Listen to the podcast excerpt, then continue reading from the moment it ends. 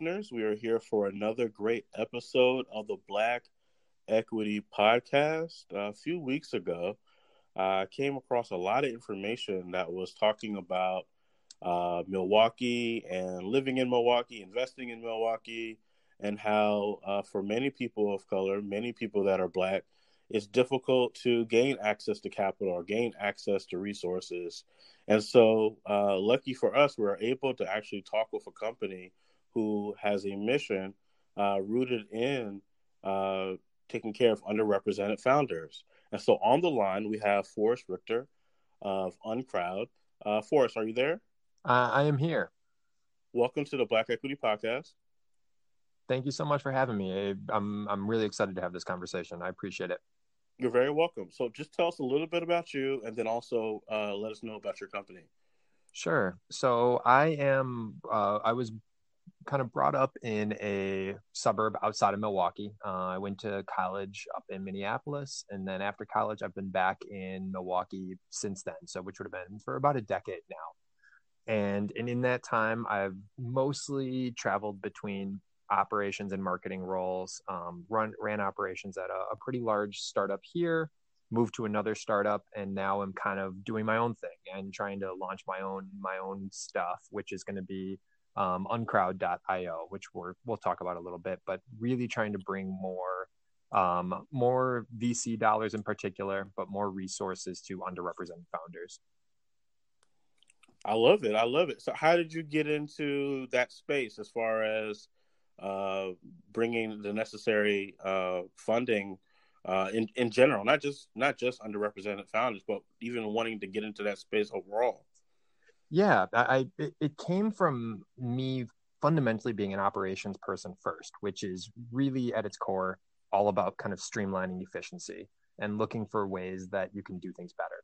And so I was not brought up in the startup world. I kind of came up in a traditional corporate job and had moved to startups when I was probably like 28 or 29 and um, and was watching our company go through fundraising, um, the company I was with at the time, and I could not believe how inefficient the the process was. And to give you a sense of kind of the scale of this business I was at, we were a subscription company, and we had you know our metrics were good. We were growing five percent at least month over month. We had um, over a, a, million dollars um, and monthly recurring revenue, uh, 20,000 plus uh, subscribers. And we had essentially capped out in Milwaukee. Um, we had everyone who was going to invest in us had, everyone who we, we talked to all the people that could. And we needed to kind of look outside of Milwaukee. And I could not believe how weird and hard it was for us to get meetings. Like our metrics were, were solid. And still our process for finding investment was essentially Googling investors in like VC VC's Boston if we knew we were going to be in Boston, for example. And then from there, kind of going on LinkedIn and seeing who we knew from connections that could connect us with the the person that can make the intro, and then hopefully that person holds the meeting. And I just could not believe. And then even I guess at the point when you start to get some traction with an investor, to still see how slow everything moves. And when you're a startup, like you're desperate to get that funding. You need those dollars to move forward. And so it just didn't make sense to me. Like I thought there had to be something that we were doing that was wrong. Like there was some inefficiency that we were stepping on. And so that's what really got me to kind of drive into research into VC at large and, and start to learn about kind of this industry. And and it's not it's not like we were doing something odd. It's just that the existing ecosystem is odd uh, I don't have a better way to put it as an operations mm-hmm. person. It's slow, it's inefficient, it's network based. It's who do you know that can get you in the room and can you shake hands and can you speak the language? So, for those that are listening, they may not be familiar. You know, we, we've both said uh, the word VC uh, a couple times. What is VC uh, for those who aren't familiar? Yeah, great question. Sorry, there's a in this in my in my world there are a lot of acronyms. Um, VC is VC is venture capital, and and, mm-hmm. and, essentially with venture capital, what the goal is is to make an investment that is, eh, frankly, the kind of go-to number is that you're going to see ten times your return. That mm-hmm. you're investing in somebody, and that that business is going to grow to ten times the size it is right now. And and so a lot of these dollars are speculative, um, early, particularly early on, and and it's the hope that you're going to kind of hit a home run. Um, uh, a traditional VC firm will see something like a, a, success rate. If they make 10 investments, they'll be looking for one investment will actually really hit. Maybe two or three will end up successful, but not at the level they need. And then probably 60% won't make it at all and they, they won't work out. So your goal really is every single investment you make as a, a VC investor is that it's going to pay back the entire fund and everyone's going to make money on that one single investment. So you're really looking for big swings. Mm-hmm. And this is kind of the the investment style. This type of investment is really what's driven the tech boom. It's everything when you hear about investment coming out of San Francisco, like that. That's all kind of those are all venture capital dollars driving that. Now, when someone is a venture capitalist, what type of uh, I, I understand they're looking for a 10x return. What type of uh, equity are they looking for in exchange? Can that vary, or how how does that look at when you're a VC uh, investor? Yeah, that's a good question. So usually, most VC firms have some kind of investor thesis, and, and it's usually there's a question of you know what kind of size checks do you write what type of return do you need? So, what type of equity, what volume of equity are you looking to achieve, take from a company? And then, what type of kind of industry or sector are you investing in? And all of these kind of come into play together. Um, and and there isn't necessarily a one size fits all answer here. Um, okay. But there is, you will see. I'm trying to think of well, one of the things that's particularly interesting as we kind of t- touch on this is the valuation themselves. There is a lot of times an incentive or at least a push for companies to get overvalued, even by the VCs themselves, to kind of make the investment look bigger than it needs to be. And so that's something that a lot of founders get kind of caught up in is the the size, and I use that in quotes, which you can't see because it's audio, but mm-hmm. the size of their business mattering more. But essentially, all that does is kind of put extra pressure on founders. I had a, a CEO that was really smart about this, and was we actually we were receiving offers for ten million dollars in investment, and he was insistent that he really only wanted five. He was like, "Look, I I don't need to be bigger than that, and I don't want to have to be held to a standard to return." on a $10 million investment. I can return on a $5 million investment. I don't care to look big. I know what we actually are and what we can do. And I, that was a really good learning experience for me about company valuation and how to kind of avoid inflating that valuation. And when we're looking at a, a potential 10x return, uh, if you have the five million, then we're only looking at 50, uh, 50 million in return. But with ten million dollars, okay, now I'm looking at a hundred million yep. that I have to return, and that's a huge gap. It's a huge uh, between difference. the two, and it's really fun. It's really fun to strut around the town and talk about how your business is valued at twenty million. But the reality is, when you start getting into that space and you have investors and you have a fiduciary responsibility to re- return that money for those investors, you're talking about people's real dollars. It can put a ton of pressure on a startup. Right. Now, I still want to keep introducing people to this concept. So, with a VC, it, are you are you putting your own money into this, or where where is this money coming from uh, as a venture capitalist? Where where are you receiving this capital from? So there's there are people that are going to be way better at explaining this than me, but there's generally general partners and limited partners, GPs and LPs. And so general partners are the people that actually work for the fund. And and the traditional model for a VC is 20 and 2.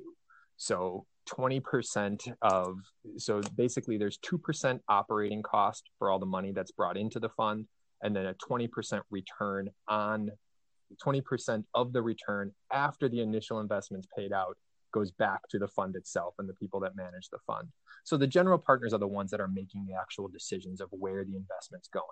The LPs are the people that are putting the money into the fund. So as, okay. as a GP, you're essentially selling your ability to find these diamonds in the rough, to make smart decisions, to make smart investments, that you're the type of person that can guide someone else's dollars to that 10x return. I love it. And I thank you for sharing that because I really wanted people to get uh, somewhat of a foundation. Of, okay, what is it we're really talking about here? Yeah. So you you're launching Uncrowd, and the goal is well, let's focus on uh, funding underrepresented uh, founders. So why why choose that goal? And I know people have seen uh, the cover of this uh, of this particular episode. There's no no mistaking you. You're not black. No, I'm not, not, Latino. Nope. You you are a white man, correct? We, yes. we don't want to hide nothing. Nope. There's nothing hidden here. Me and my co-founders were both white. Okay, so why reach out to Black Equity? Why work with underrepresented um, uh, founders? Why? I, I just throw the word out there. Why? Yeah. So it, it's a it's it's a long story and it starts with it starts at that point when i first started doing research um, into this vc ecosystem because i just didn't understand the process and as i dug into the process of venture capital i started to see this pretty at first anecdotal um, sense of just homogeny everything's kind of the same I found hmm. myself talking to the same types of people, and those people almost always were older white guys. Um, and then when I started to dig a little deeper into this, it is it is a an industry where the demographic data is really really ugly, like very ugly. Um, there is it, it, fundamentally venture capital in 2019 mostly exists in four areas of the country. It's San Francisco, Silicon Valley, it's New mm-hmm. York, it's LA, and Boston and right. and, and that represents those four cities represent i think the most recent figure i saw was like 78% of all venture capital dollars right. so it's substantial and then beyond that when you start looking at that who is actually getting those dollars? It is overwhelmingly white males. It is so founder ethnicity is roughly 77% white. Um, Beyond that, women, so capital um, deals, female founders get 6.8% of deals, and they're looking at the inve- actual capital invested is roughly half of that, so 3.2%. So not only are women getting such a substantially lower part of deals, they're also getting less dollars per deal. um, when you start talking about kind of the flip side, just the non-white population, if you talk about black or latinx founders we're talking about less than 4% of, of dollars going to, to that group specifically and if you and frankly there is barely any data on lgbt founders um, so there's just this huge gap in who is getting dollars. It's it's on, I, the way that I usually say it is it's mostly white dudes on the coasts. Mm. And why do you think that is? I think you mentioned earlier about the kind of the older model where people are only sticking with who they know. Do you think that's the overall reason for that, or do you think there's something else deeper? Yeah, I fundamentally I have not met anyone in this space that's a bad actor. And and I have not met anyone in this space that is not in it to try to make money. Their their goal is to make money. And usually making money is kind of money wins, regardless of kind of who is making the money, right? So I, I do think the institution of venture capital, the way that venture capital is done, is what's driving this. I think it becomes insular. I think you're talking about really large dollars. So I think you end up trusting people that you've trusted before. And I think people's immediate network tends to often look like them. And so, and I think that becomes a cycle that becomes easier and stable. Like if I think about it just from like a practical standpoint, if I am an older white guy who has been successful, and so I'm an older white rich guy in San Francisco, my, I probably knew some other older white people and they have money and they've made smart investments and they've made recommendations. And so I think that that's how I, I just genuinely think that that's how the process goes. And I've seen this mm-hmm. more domestic too. Like the way that we would get meetings was very rarely based on our merit. It was a lot more based on did we have someone that they trusted, the person we were trying to pitch to trusted enough to say it's worth your time to go through this. I think when you're talking about large dollar volume, there are a lot of bad actors on the founder side. There are a lot of people who see that as an opportunity to try to get free money. I use free in quotes again too, but essentially, they there's a lot of people out there trying to pitch stuff that just doesn't make sense or does isn't isn't a good use of a a VC investor's time.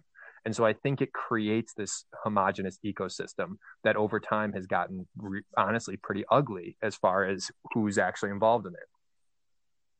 So why you see you see the landscape?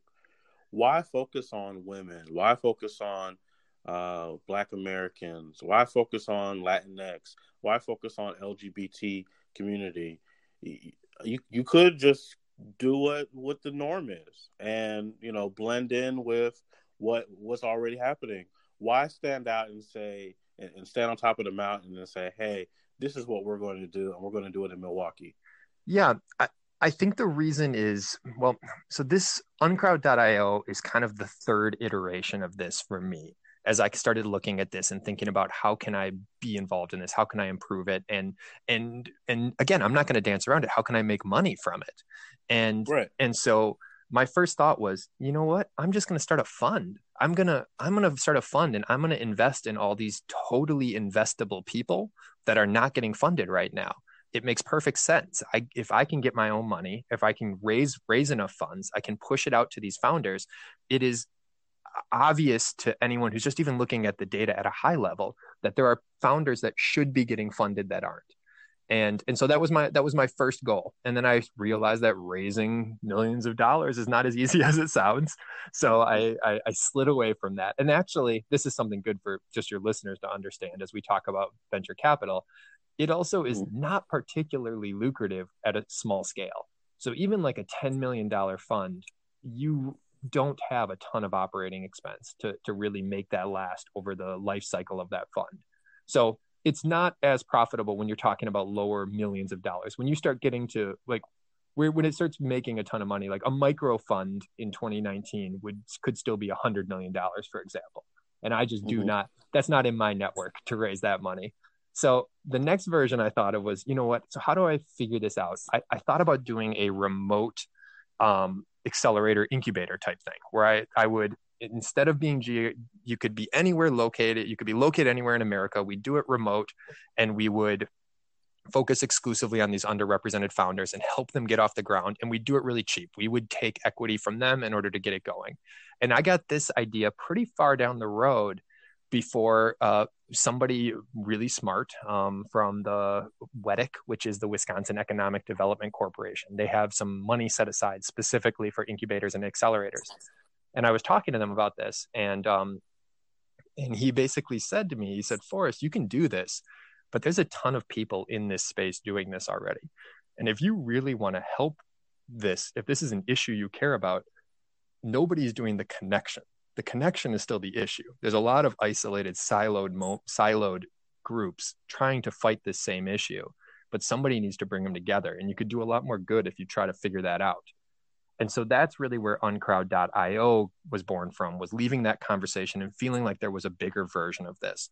If we could kind of subvert the existing introduction focused ecosystem for venture capital if there was a way to bring founders together and bring investors together that this could happen and this could work and and fundamentally this is not a charity like this is this is a money making venture for me this is not something i think i do think this is one of the rare times in life where the social good overlaps heavily with the economic good but the mm-hmm. but the reality of it is, I want investors to invest in these underrepresented founders because it's financially lucrative for them to do so.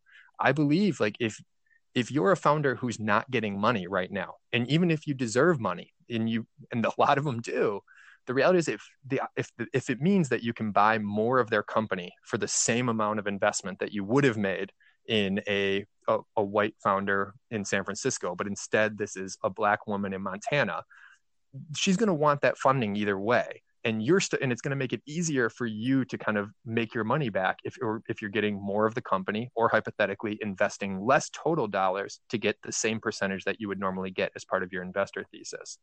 And so right now somebody needs to make these connections and and introduce all these founders to investors and make it really easy for investors to find underrepresented founders and say yes to this. And i believe uncrowd can do that I love it. So it's the uh, idea of building an ecosystem that uh, allows uh, for matchmaking in in a, in a way. It is it, it is a technologically it's a really simple platform. It's a two sided funnel. On one side, I'm loading up. Well, I will be soon loading up with underrepresented founders and saying, "Hey, come here.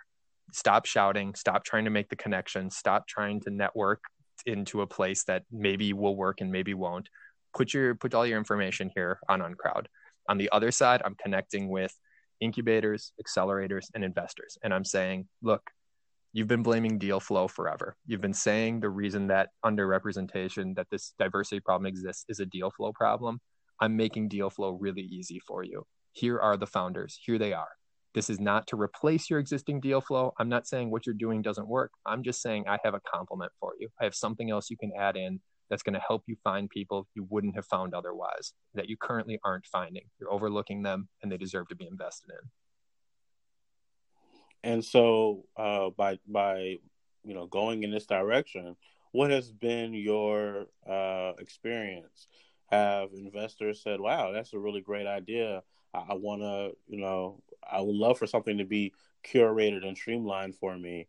And what are founders saying? Are founders saying, "Well, it's about time you know, where yeah. it's been all my life. What, what, are, what are you hearing? Founders are excited. Founders are really excited because this system's really, the, the existing system's tough on founders. It ends up taking a lot of time away from your business. Typically, fundraising is not in the core competency of a of a startup founder. It's it's an it's its own skill set, and it at, at least in the current version, it requires its own vocabulary. It you need to know how to build pitch decks. And in addition to knowing how to build pitch decks, you need to know how to build effective pitch decks and who you're talking. And, and it's just, it's all kinds of different stuff that's not really aligned with the business itself. In addition to that, it pulls you away from the business itself to focus on this. So founders are super psyched. Founders are like, finally, this is great. There's a place that I can do this. Hopefully it works. Um, investors are skeptical. Investors are real skeptical. They, the, the ecosystem for them is not broken I'm I'm not coming to them and fixing a problem that they have. I'm telling them that there's an opportunity, but I'm not solving something for them. Um, I hope that at some point they realize I am solving something, but I'm I'm still selling that argument.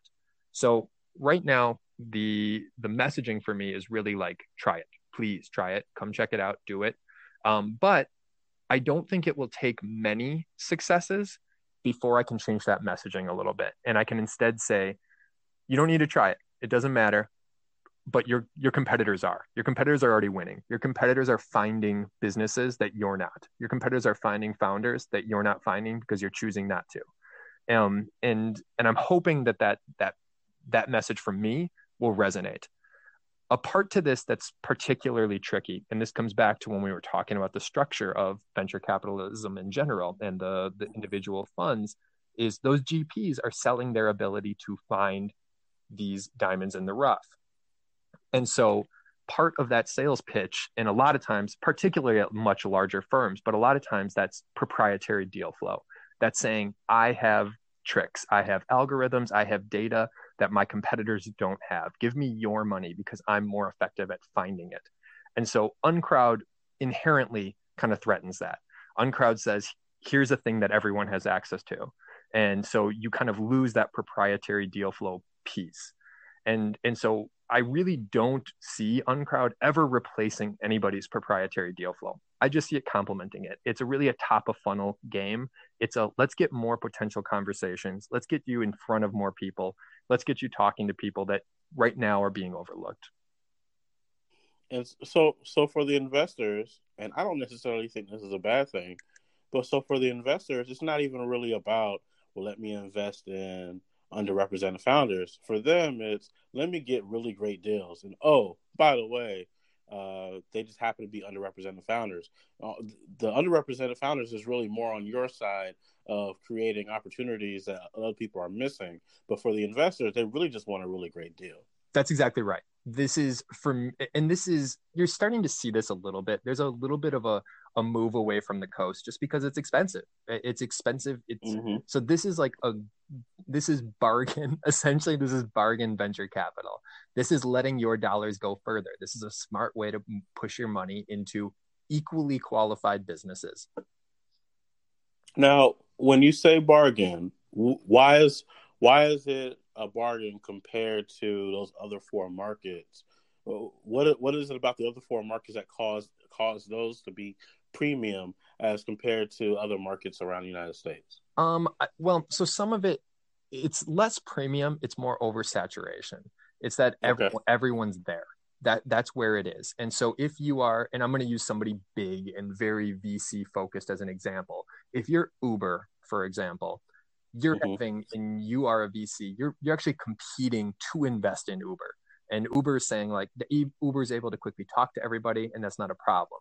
But if Uber was spun out of middle America and there wasn't that network to make it known, the business fundamentally doesn't change. The business is exactly the same. It's just who's all there to invest.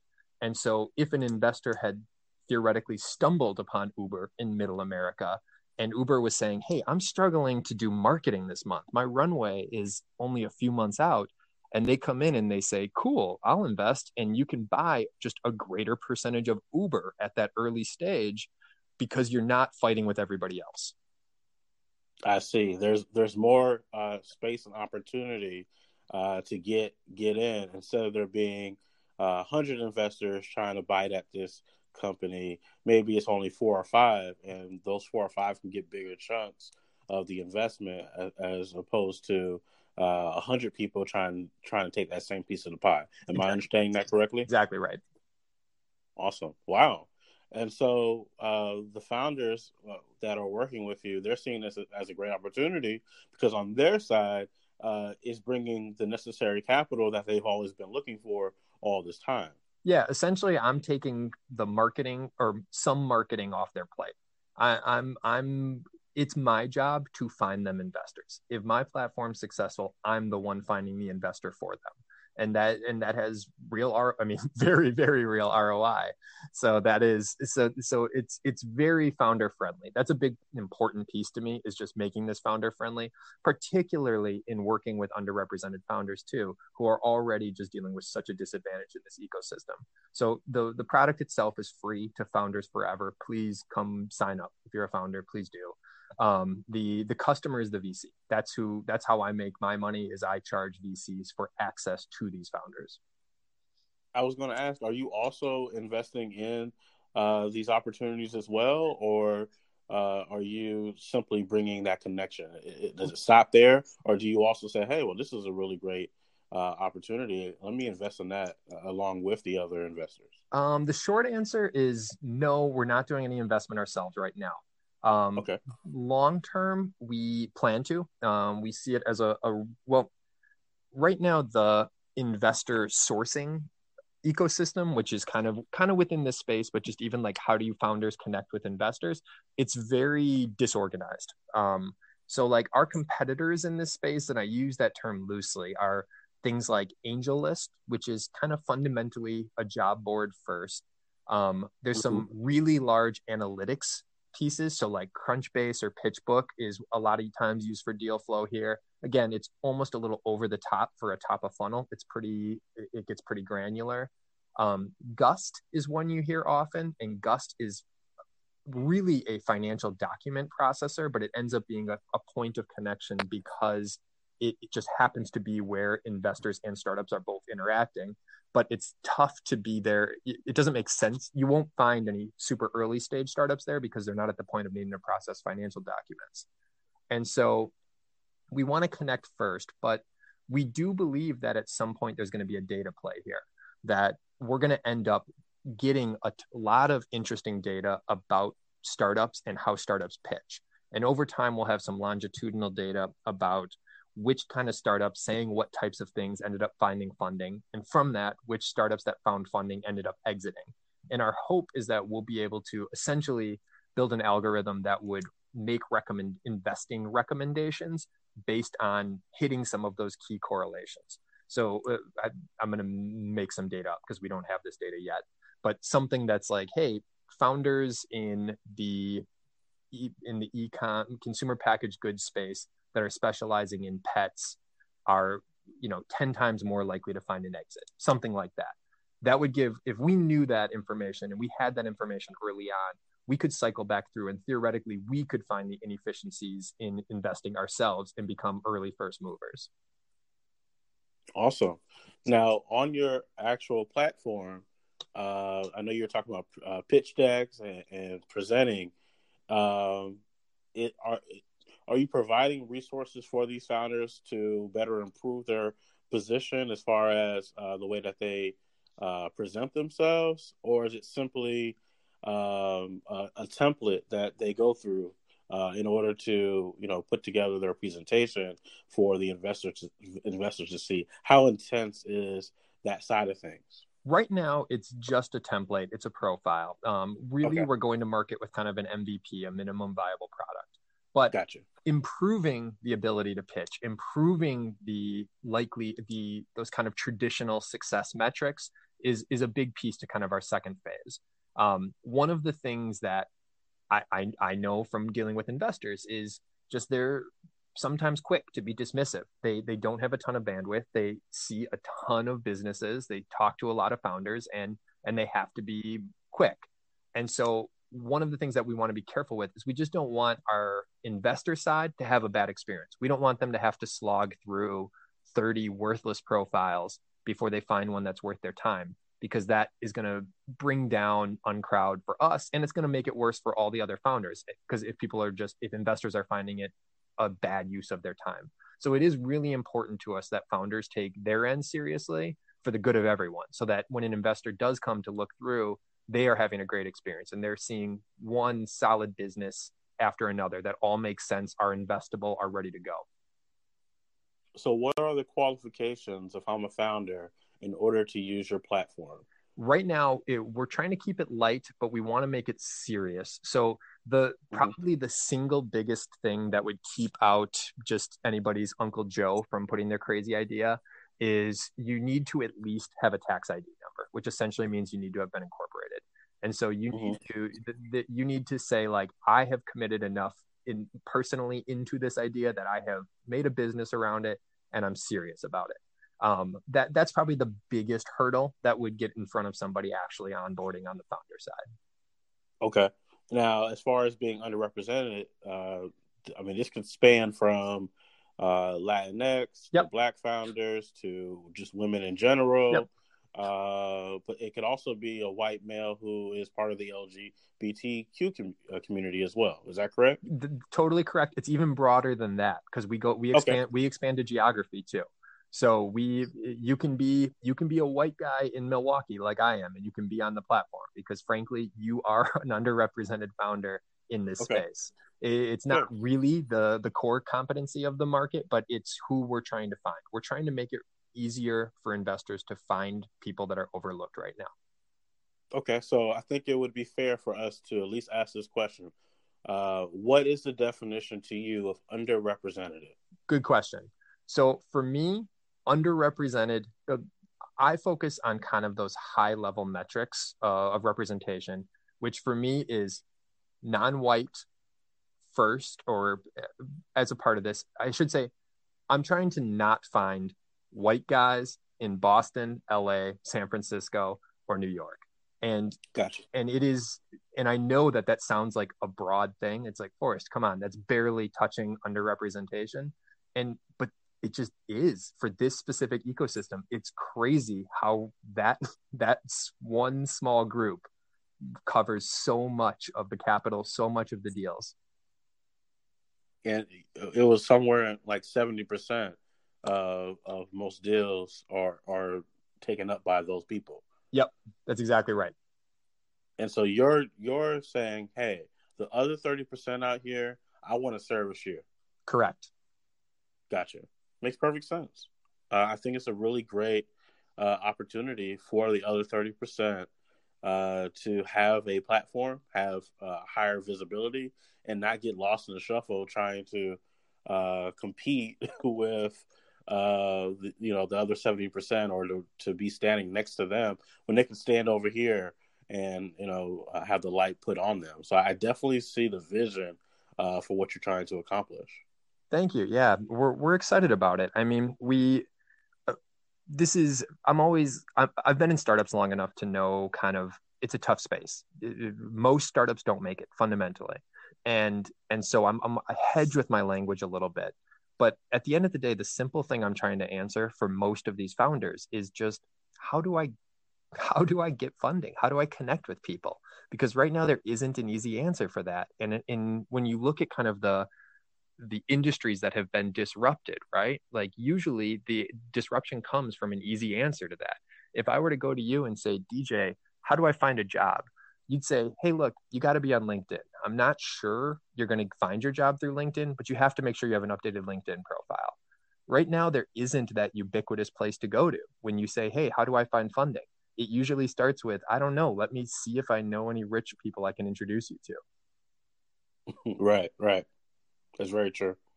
And so this this allows for the streamlining uh, and have a centralized location to do just that. I'm hoping that at some point when someone asks you how you find funding, you say, you got to set up a profile on Uncrowd. I don't know that you're going to find your funding through there, but you got to do it. Yeah, I mean, at the very least, you have to at least uh, put yourself out there. Uh, here's a platform to go do it, Exactly. and and if you can have that market share uh, where everybody that is a founder says, well, if I don't go to Uncrowd, I'm doing myself a disservice. Then I feel like that's the major win to be so ingrained within the culture that people say, we, well, one of the places you have to be is Uncrowd, and then from there, you know, the, the rest is all about uh, what you manifest and who you meet and everything like that. But at least you know have the profile up uh, and present yourself to the world there.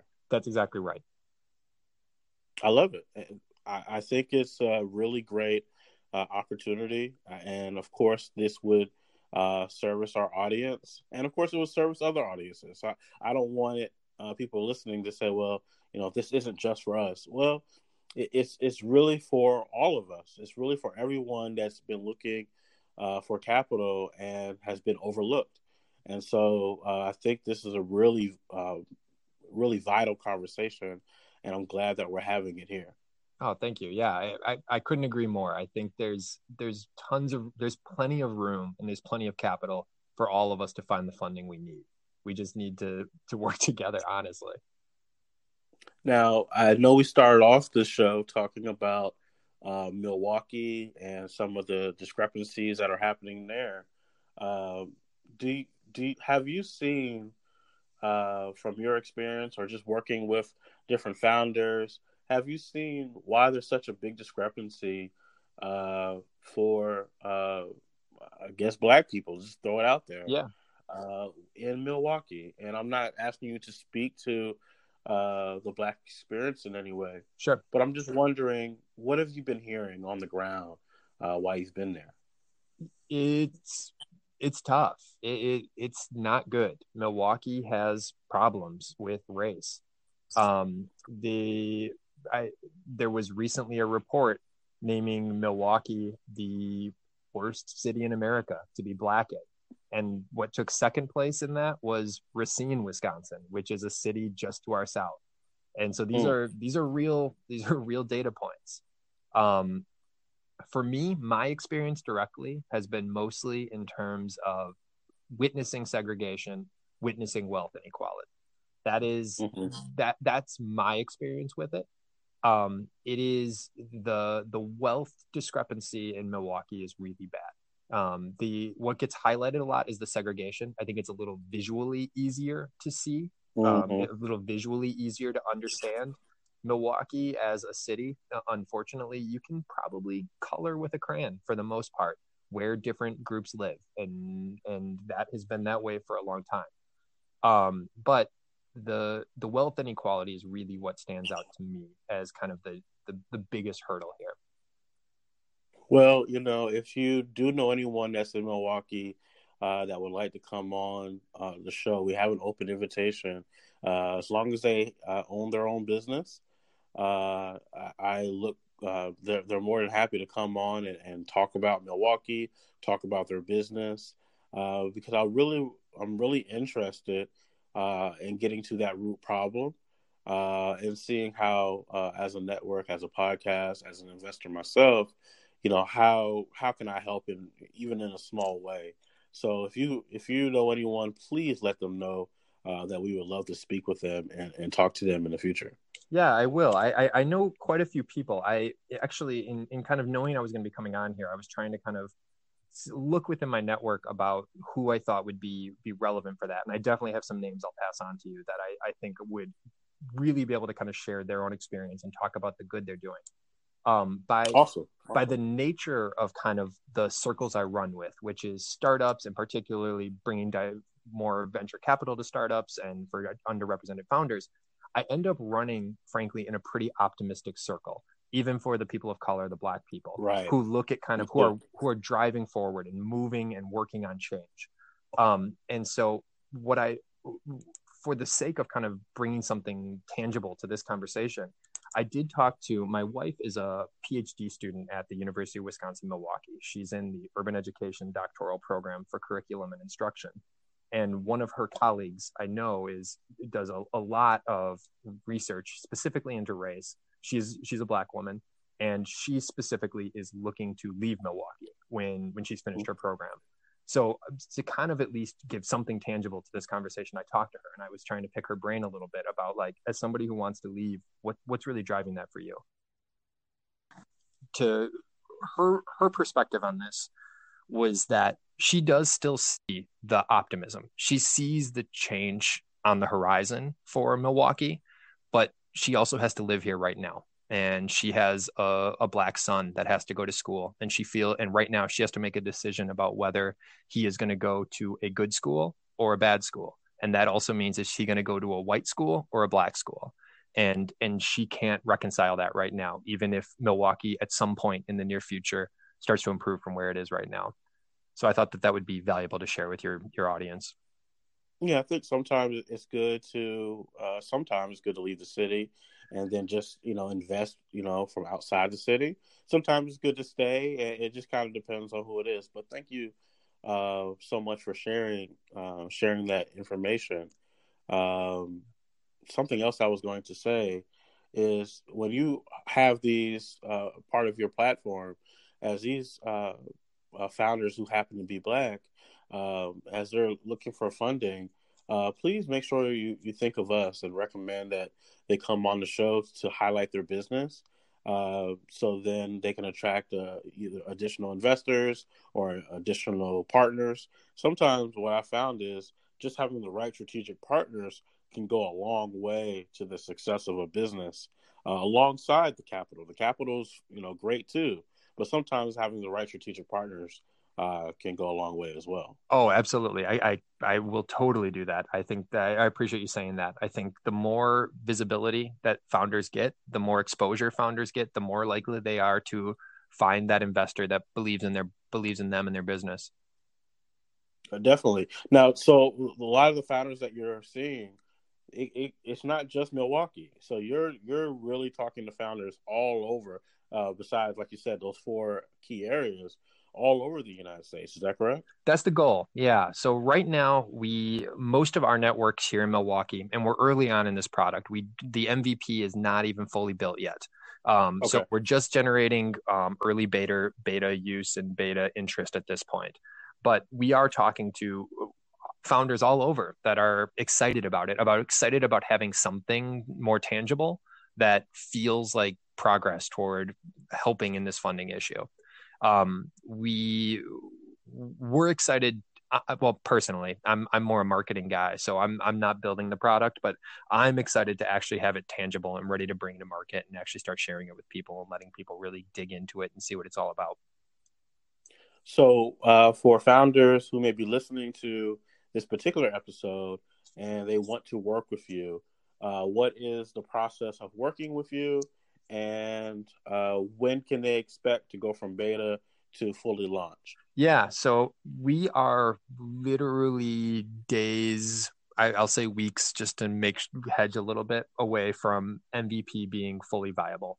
Um, we okay. we were we encountered some authorization issues with users that we just didn't want to mess around with. Um, we wanted to make sure everyone's data was safe, so that kind of held held up the product a little bit. But if you go to uncrowd.io, um, go there, sign up. At minimum, there's an email sign up right now. Sign up for the email. We'll make sure we let you know when it's ready to roll.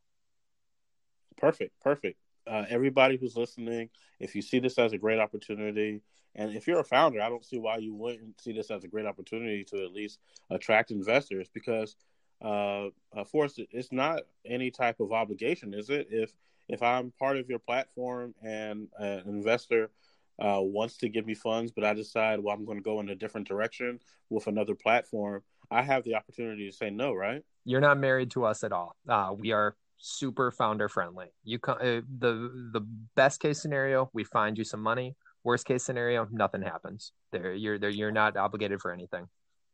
That's awesome. So yeah, I, I don't see where the, where the issue would be of at the very least, let me present myself to investors, see who these investors are, and see if they're they're they are the investors that I would want to work with. And so, uh, if you're a founder, definitely uh, head over, and we'll leave the information in the show notes uh, for you to access that information. Uh, Forrest, thank you so much for coming on the Black Equity Podcast. Uh, is there anything you want to leave with? Any uh, closing thoughts or closing remarks before we head out? No, I, I really appreciate you having me on and letting me tell this story. Um, I and personally, I guess from my side, I, I really am optimistic about Milwaukee. I see a ton of change. I even in the 10 years that I've been here, I've seen a ton of progress. I, I believe in the city of Milwaukee, but I understand why people don't. Well, the the thing is, when when these articles start coming out, uh, it's it's a huge uh, wake up call, and so usually when things like that happen, that means it's on the cusp of well, time to go in the other direction. Yeah. Uh, so uh, if if somebody was ever looking to you know invest in the city, I have a few friends in Milwaukee uh, as well. If anybody's looking to invest in the city, I think now would actually be the, the perfect time uh, to go to Milwaukee and figure it out, and that's that's why I'm here uh, to figure it out and uh, touch down there. And uh, what what are some good restaurants for us when I when I get to Milwaukee? Where should I be going to eat? Oh, that's a good question. So I'm I'm a vegan, so people usually hate okay, asking me for restaurant can, recommendations. But I can do vegan. Okay, so if you like good vegan food, there's a really great restaurant called Celesta, um, which oh, is east side of Milwaukee. And if you like vegan junk food, there's an awesome sausage place, vegan sausage place on the south side called the called Vanguard. Both of those are two of my favorites. All right, sounds like I'll be going to Vanguard then. I'm on I'm on my way, Vanguard. thank you, thank you, Forrest, for coming on the Black Equity Podcast.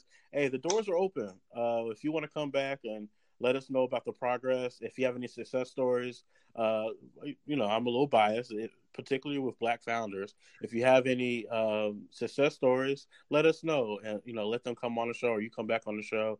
Uh, we would love to hear that story and, and uh, keep up with your journey. I appreciate you, that, DJ. Thank you. Uh, with with any luck, I'll have plenty of very successful Black founders to funnel your way. That's that's my goal too. I look forward to it. Thank you. Thanks a lot. Thank you, Forrest, for coming on the show. We look forward to seeing the growth of your company. We respect the mission for helping underserved founders uh, find the necessary capital. If you are interested in working with Uncrowd, make sure you look at the show notes and reach out to Uncrowd and let them know that you're interested in working with them. And I'm sure uh, they'll be able to get right back to you and uh, work alongside you. For others who are looking for other alternatives, keep listening to the Black Equity Podcast. Keep listening to our show. We're going to have a lot of great opportunities for Black founders, uh, Black owners, uh, for us to find the necessary capital and the necessary things for our culture. Thank you for listening to another great episode of the Black Equity Podcast. And make sure you tune back in on Monday for another great episode of the Black Equity Podcast. Take care. Thank you for listening to the Black Equity Podcast. I am inviting you to join the exclusive Sip and Share Wine Club, which offers monthly and quarterly memberships available, deliveries of two, four, or six bottles of sweet, dry, or both wines right to your door at a 10% discount. Only 100 monthly members accepted. Begin enjoying all the privileges and benefits that go along with belonging to the club. There is no fee to join. You only pay the cost of your wine plus tax and shipping. Two wines is $38 plus tax and shipping. Four wines is $76 plus tax and shipping. And six wines is $114 plus taxes and shipping. Once again, join the Sip and Share Wine Club. This is your invite. Only 100 monthly members accepted.